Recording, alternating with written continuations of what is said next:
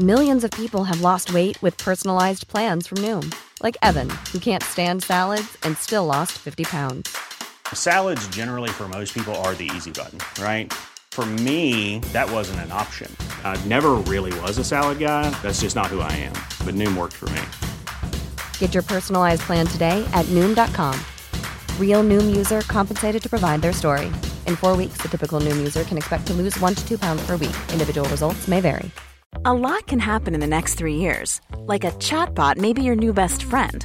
But what won't change? Needing health insurance. United Healthcare Tri Term Medical Plans are available for these changing times. Underwritten by Golden Rule Insurance Company, they offer budget friendly, flexible coverage for people who are in between jobs or missed open enrollment. The plans last nearly three years in some states, with access to a nationwide network of doctors and hospitals. So, for whatever tomorrow brings, United Healthcare Tri Term Medical Plans may be for you. Learn more at uh1.com.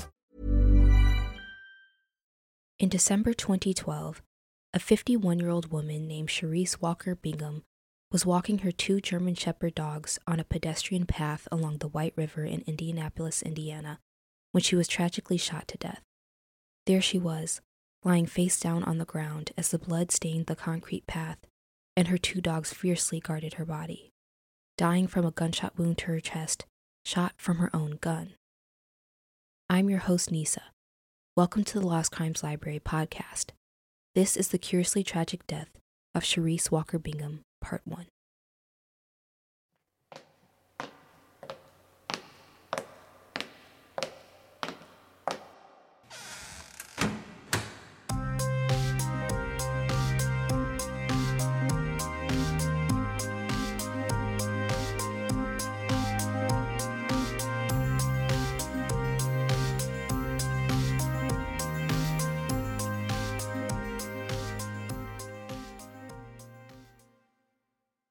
Sherese Walker Bingham was 51 years old at the time of her murder.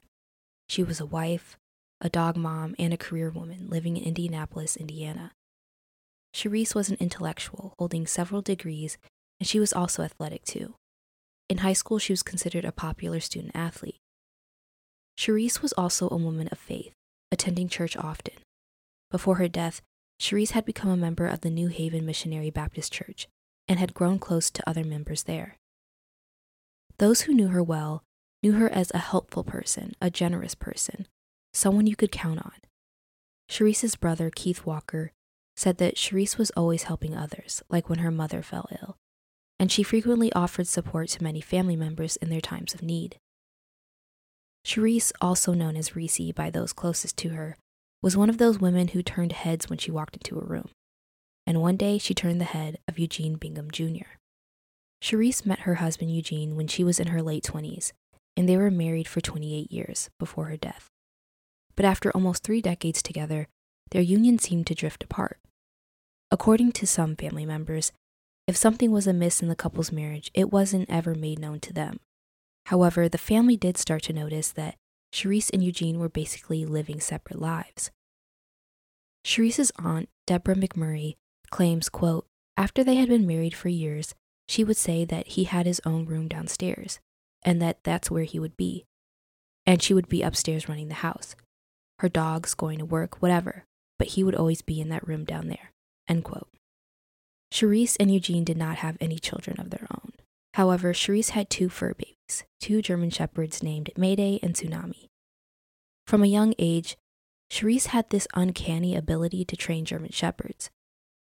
At around age 9 or 10, Sherese had a German Shepherd named Cruiser who would do just about everything with her. And this was very much the same way that her two dogs in 2012 behaved with her. Her dogs were very protective of her and would guard her in a way that made it difficult for anybody to get too close to her personal space. And the only person that the dogs were comfortable with coming close to Sherese was her husband Eugene. The night of Sherese's death, Sherese decided to take her two dogs on a walk along one of her favorite spots in Indianapolis, Meanwhile, Eugene was down in the basement doing his own thing. That night, it is believed that Sherese took her handgun with her for protection. I'm sure as a woman, a black woman at that, having that sort of protection along with her dogs made her feel a lot safer walking at night. Unfortunately, despite all of this, as she ventured out into the dark winter night, her tragic fate became sealed. Sherese's body was found by a cyclist passing by. She was found lying face down on bloodstained concrete as her two large dogs ferociously guarded her body. The dogs weren't leashed, and they were aggressive toward any person who tried to come near Sherese. A police officer remembered that the dogs were, quote, circling the body and being aggressive towards anyone who was circling the body, end quote. When medics and law enforcement arrived, they weren't able to access Sherese's body to check for signs of life because of how protective her German Shepherds were. So Indianapolis Animal Care was eventually called to the scene to help law enforcement get the two dogs out of the way and in a safe place. Sadly, to do this, they had to tranquilize the dogs before removing them from the trail, from Sherese. Eventually, the dogs were taken away from the body, and medical personnel were able to check her body for signs of life. But they soon realized that Sherese was deceased. When medics rolled Sherese onto her back, they saw blood on her face. But according to court records at the time, they couldn't figure out what was causing the bleeding because they couldn't even tell what her injuries were. It's not entirely clear why they didn't know where the bleeding was coming from. It's possible she was wearing layers of clothing due to it being winter in Indiana, and so medics just couldn't see because of this. Emergency medical personnel noticed that next to her body was her own 25 caliber handgun, along with her flip cell phone showing low battery, a driver's license, an Indiana firearms carrying permit, and a pair of black winter gloves. Because of the placement of her phone, police later believed that at some point Sherese may have tried to use her phone to call for help before she died. Because this clearly seemed like a crime scene, emergency medics decided not to disturb the body any further until the appropriate authorities arrived to examine the scene. So they left Sherese's body there lying on her back. At around 8:30 p.m., detectives from the Indiana State Police Department made it to the trail. When detectives arrived, they first took note of the body. They noticed Sherese lying in blood and this white, foamy substance coming from her mouth. Then they started canvassing the area, looking for eyewitnesses to interview. But unfortunately, there were none and although there were lights along the trail, it was actually relatively dark in the specific area where Sherese was walking. This was just another indication to police that the chances of finding a witness who saw the actual crime take place was slim. Next, Indiana State Police tried to piece together how Sherese got there. They learned that Sherese did not live too far away from the White River Trail. Although she did not live downtown where the path is located, she lived about eight minutes from the trail by car. In fact, police actually found her Ford Explorer parked nearby. The parkway and the trail are located parallel to one another, with the White River in between. So, to get from the parking spot to the trail, Sherese would have had to walk across the New York Street Bridge, which takes about five to six minutes. Just before 11 p.m., detectives were preparing to make that heartbreaking trip to Sherese's home to deliver the bad news to her family. However, before they could even do this, a man in a pickup truck pulled up to the parking lot where Sherese's car was found. This man told police that he was looking for his wife and that his name was Eugene Bingham Jr. He told police that he was worried about his wife because she never came home from walking their dogs. After police told Eugene the bad news, they immediately asked if Eugene could help them trace Sherese's last movements that night. Eugene told detectives that the last time he saw Sherese was when she left their house to take their two dogs Mayday and Tsunami on a walk around 7:30 p.m. He said he decided to stay home and ended up dozing off while watching a basketball game on TV. But when he woke up around 2 hours later, he realized that Sherese still hadn't come home yet. This struck Eugene as unusual because she should have been home getting ready for work. You see, Sherese was scheduled to work an overnight shift at the PepsiCo Gatorade plant and she was supposed to clock in by 10:30 p.m. Worried about his wife, Eugene said he tried calling Sherese first, but she didn't answer every time. Because of this, he decided to finally leave the house and check on her. He told police that he went to check three spots where they typically walk the dogs, and White River Trail was his last spot to check. Right away, Eugene's story seemed sketchy to investigators. And it's not really what he said that intrigued detectives, but rather the time frame for when he said all of these things happened. It's important to note that Sherese's body was first found by a cyclist, passing by at 6:40 p.m. And Sherese was officially declared dead by authorities at 7:15 p.m. This means that there is no way that Sherese could have left their home at 7:30 p.m., as Eugene said.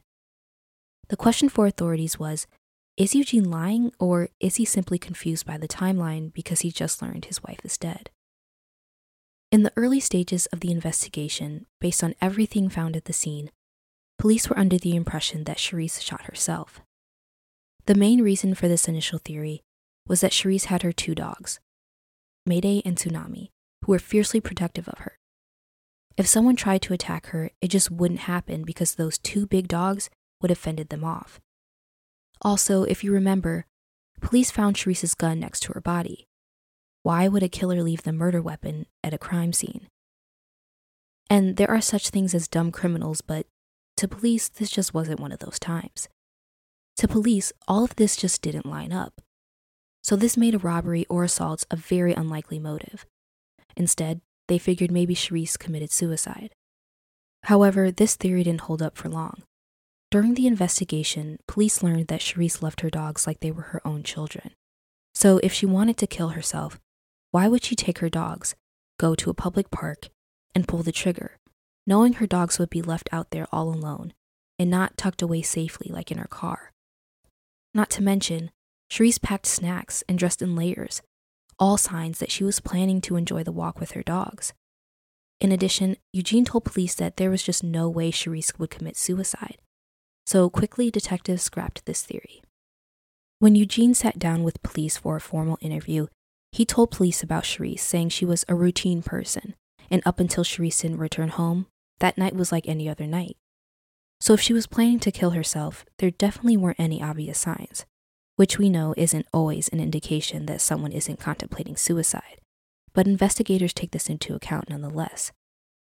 What I find really interesting is that during this interview, Eugene changed his timeline for the events the night Sherese was murdered. You may be thinking that he told police that Sherese left earlier than he initially said, you know, to make it line up with what police already know. However, Eugene actually told them that Sherese left the house even later, at 7:45 p.m. And he told police that he was positive that this was the time she left because he remembered her leaving around tip-off during that basketball game he was watching. According to Eugene, before Sherese left, he asked where she was going, to which she replied, quote, wherever my car takes me, end quote. Which I find personally odd, given how he described her as this routine person. Those types of people don't tend to project themselves as mysterious or spontaneous. But anyway, Eugene went on to tell detectives that his and Sherese's 28th wedding anniversary was approaching soon. He told detectives that the night before she died, they were joking about their anniversary, that after being married for so long, this date was just any other day. However, he told Sherese that if she wanted to celebrate, he would take her out. According to Eugene, this was just a playful argument. Obviously, detectives were interested in the days leading up to Sherese's death. But an anonymous tip came in to state police on the same day that they interviewed Eugene that sparked their interest even more. This anonymous tipster called in saying that Eugene had been having an affair, an affair that lasted 14 years, basically half of his marriage. When detectives started asking about this alleged affair, Eugene played it down saying it was a fling that ended four years ago when Sherese found out. He claimed that they worked through it and decided to stay committed to Sherese. When police pushed him further about the affair, Eugene admitted that the affair was actually pretty serious and that it was actually still happening. He told police that he hooked up with this other woman, his longtime girlfriend, as recently as November. So obviously, the police asked Eugene for this woman's information, but Eugene was reluctant he told police that he wanted to talk to his girlfriend first before giving them her information. This was obviously incredibly sketchy to police, but eventually Eugene gave over the information to police and even let police look through his phone and screenshot recent text messages. And when asked if he deleted anything that they should know about, Eugene told police no. They also asked Eugene not to delete any information from his phone.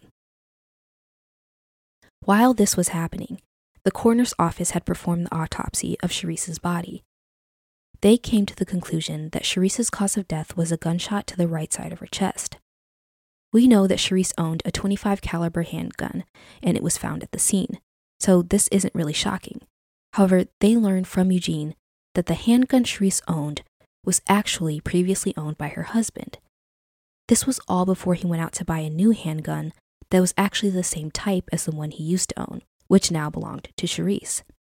So they had identical guns, and in the interview with detectives, Eugene told police that it was his job to clean both of the guns, which means he handled Sherese's gun on a regular basis.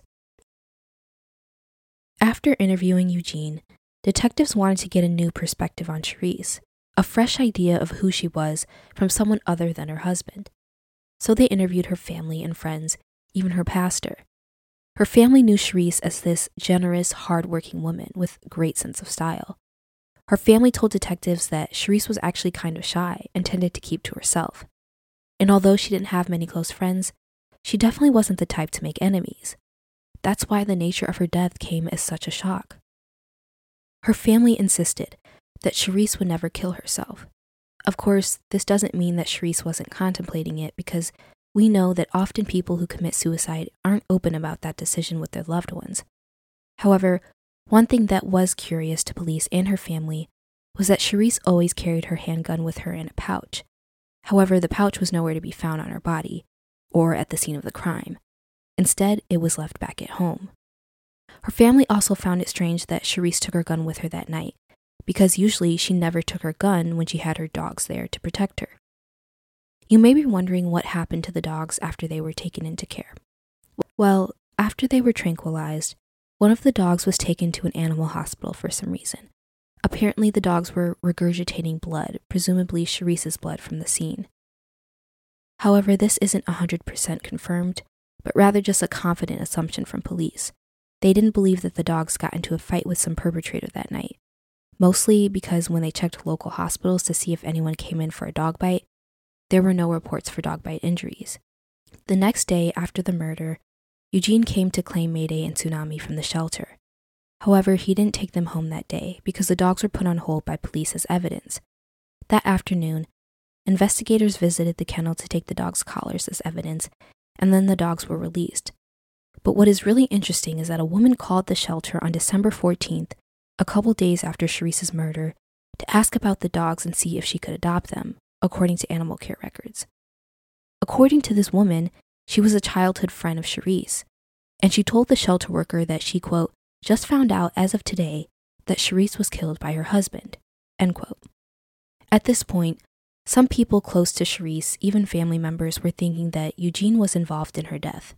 But this isn't necessarily strange because, after all, Eugene was her husband and the last person to see her alive. However, this wasn't the only reason why they thought Eugene was involved.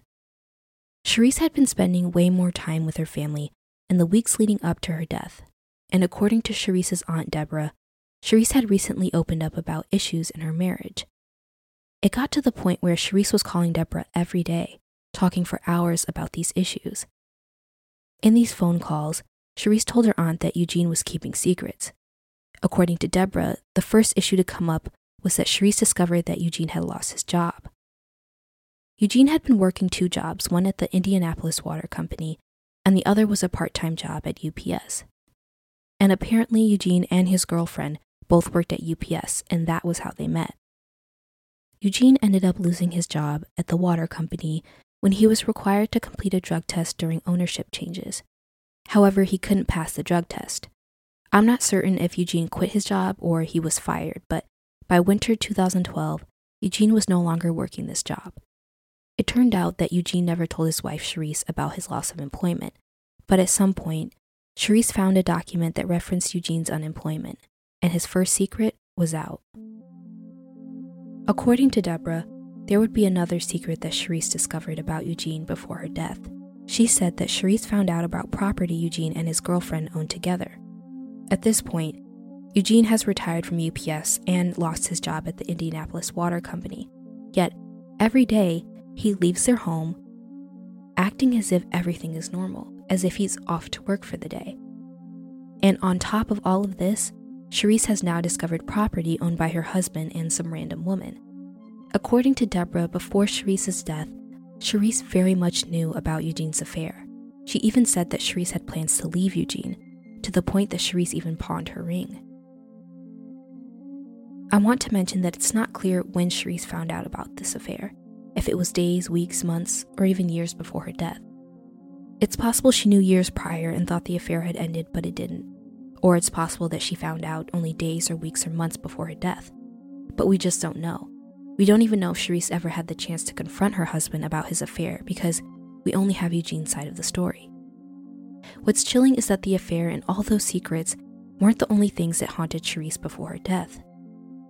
Apparently, Sherese was telling other people in her life that she felt like she was in danger. According to some family members, Sherese told them that she felt unsafe and that someone was following her. She also told her Aunt Deborah that she thought someone driving a blue blazer with dark tinted windows was following her around. Detectives did follow up on this mysterious car, but it didn't turn up any leads. After detectives interviewed family and friends and tried to get a feel for the last weeks and days leading up to Sherese's life, Eugene held a homegoing service for Sherese at the church she recently joined before her death, New Haven Missionary Baptist Church. And although Eugene felt no connection to this church, he knew Sherese would have wanted to have the service there. You see, Sherese would always attend Sunday church services on her own. Her pastor and other members of the church didn't even know Sherese had a husband until she died. On December 22nd, one day before Sherese's 52nd birthday, the church was filled with family members and friends who wanted to say their last goodbyes. The pews were also filled with plainclothes officers, there to see everyone who showed up as well as those who didn't. They also wanted to know any strange behavior that may surface during the service. According to Sherese's family, Eugene went all out for the service, buying new jewelry for Sherese to wear, filling the program with photos of Sherese and Eugene, photos of their dogs, and photos of Sherese as a kid. There was even a personal message in the program that stated how much Eugene loved Sherese and missed her. Eugene even acquired a joint burial plot. From the outside looking in, it seemed like Eugene was a devoted, grieving husband. However, his behavior at the funeral didn't match these acts of devotion. His behavior at Sherese's funeral actually raised suspicion, and although not everyone mourns the same, those close to Sherese marked Eugene's behavior as odd. Sherese's pastor said he was unsettled by Eugene's response and body language. He remembered Eugene showing no emotion, like he wasn't even there, from the moment that they made plans for Sherese's homegoing to the moment they put her in the ground. At the service, Eugene was isolated. In the front pew, Eugene sat at one end while Sherese's closest relatives sat at the other with this large space between them. But it's not just Sherese's pastor that felt this way about Eugene's strange behavior. Sherese's sister in law, Linda, even remembered other guests coming up to her and commenting on Eugene's odd demeanor. After Sherese's service and burial, detectives were pretty sure that Sherese did not intentionally shoot herself, but they weren't yet able to label the case as a homicide.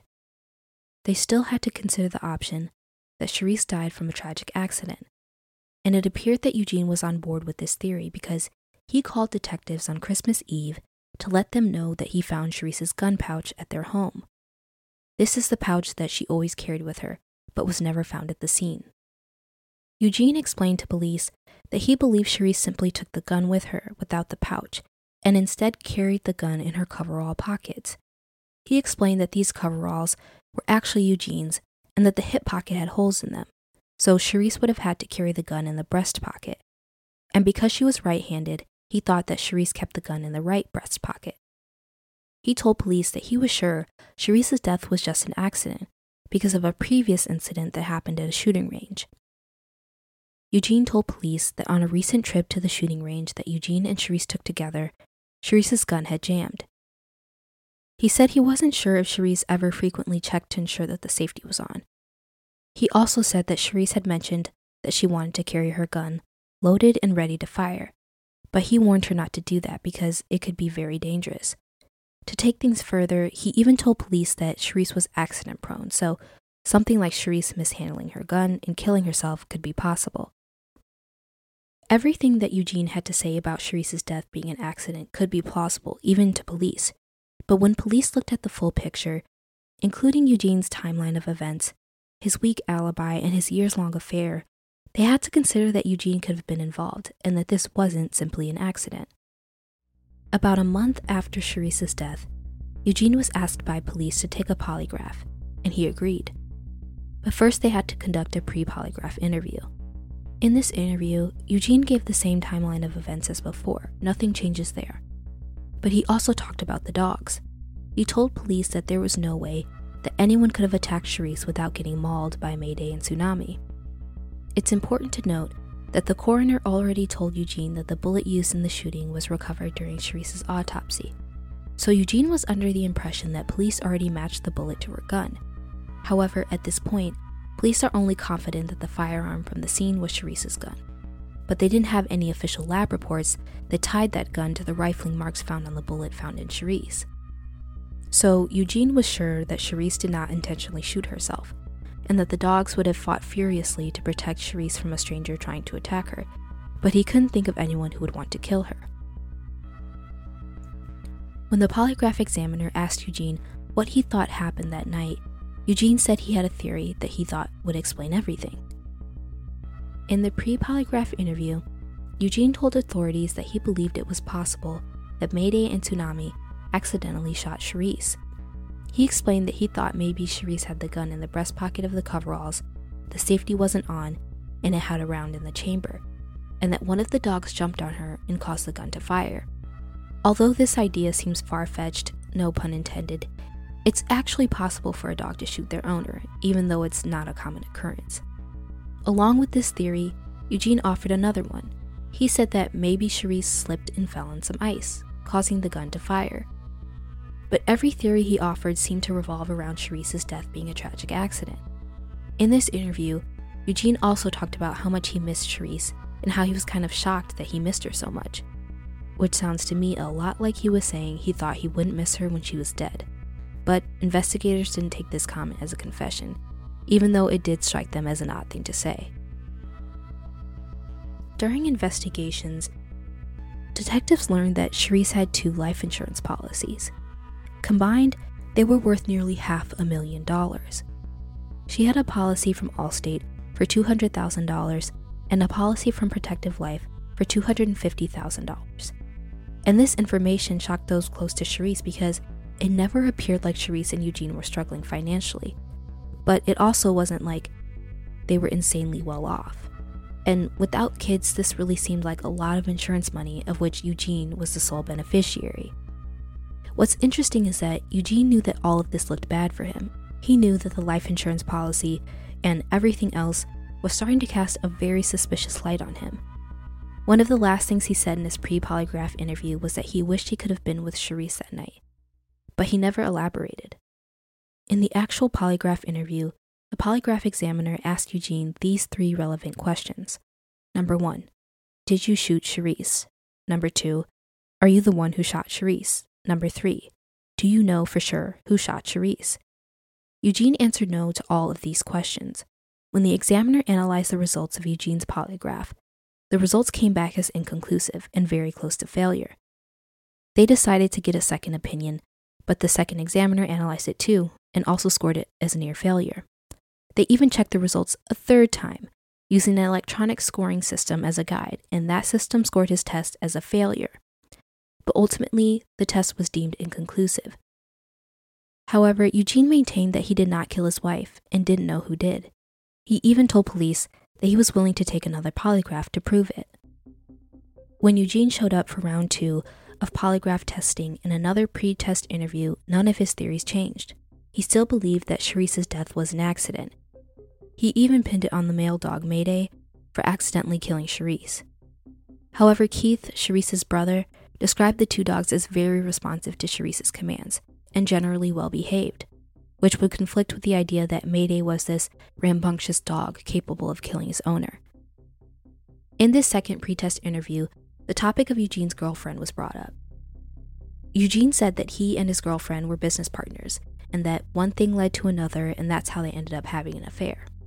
It's possible that whatever business partnership he referenced had something to do with those properties mentioned earlier in the episode, he told police that he and his girlfriend continued to do business together, even after Sherese found out about the affair, and that they kept having sex from time to time too. But he was sure that Sherese wasn't aware of their continued romantic relationship, that she believed it had ended. However, Sherese's aunt Deborah said that Sherese absolutely knew about their continued romantic relationship. In this same interview, the examiner asked Eugene about the life insurance policies as well, but Eugene insisted that he didn't need the money. He also suggested that $450,000 wasn't a lot of money, and therefore not enough of a motive to kill. He argued that after the funeral expenses and everything, he only had $75,000 left. He told police that her funeral was over $75,000, but they later found out that he was lying about this because the funeral was actually around $22,000. When it was time for Eugene's second polygraph test, it turned out a lot like the first one. They asked the same questions, along with Did he participate in the shooting? And again, he answered no to all the questions. And again, the results were inconclusive, close to failure. Now, these results aren't admissible in court, but they are still helpful for police because it helped them narrow the focus of the investigation. Police determined that while they were gathering evidence and analyzing records, they wanted to schedule a third polygraph test, but this time for Eugene's girlfriend. It was beginning to look a lot like Eugene Bingham Jr. may have killed his wife.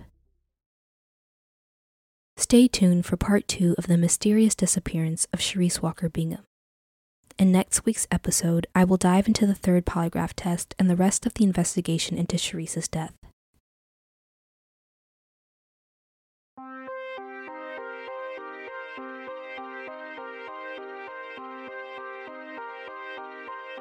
Thanks for listening to another episode of the Lost Crimes Library podcast.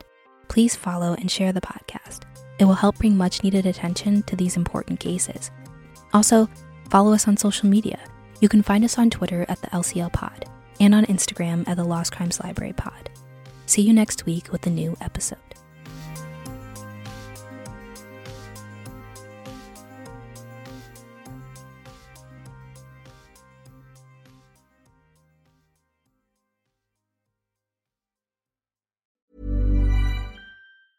Planning for your next trip?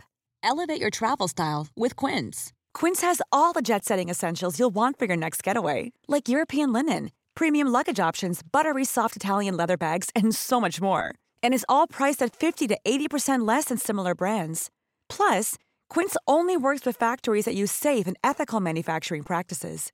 Pack your bags with high-quality essentials you'll be wearing for vacations to come with Quince. Go to quince.com/pack for free shipping and 365-day returns. Hey folks, I'm Marc Maron from the WTF podcast and this episode is brought to you by Kleenex Ultra Soft Tissues your ally to help tackle your allergy symptoms this season. I love the change of seasons, but nobody loves pollen and all those other things floating in the air that make you sneeze during this nice weather. Kleenex Ultra Soft tissues are hypoallergenic and allergist approved. So fight back against watery eyes and runny noses without worrying about irritating your skin. For this allergy season, grab Kleenex and face allergies head on. When you make decisions for your company, you look for the no brainers. And if you have a lot of mailing to do, stamps.com is the ultimate no brainer. It streamlines your processes to make your business more efficient, which makes you less busy. Mail checks, invoices, legal documents, and everything you need to keep your business running with stamps.com. Seamlessly connect with every major marketplace and shopping cart Schedule package pickups and see your cheapest and fastest shipping options from different carriers. With rates up to 89% off USPS and UPS rates. And with the Stamps.com mobile app, you can take care of mailing and shipping wherever you are. Make the same no brainer decision as over 1 million other businesses with Stamps.com. Sign up with Code PROGRAM for a four week trial, plus free postage and a free digital scale. No long term commitments or contracts. That's stamps.com. Code program.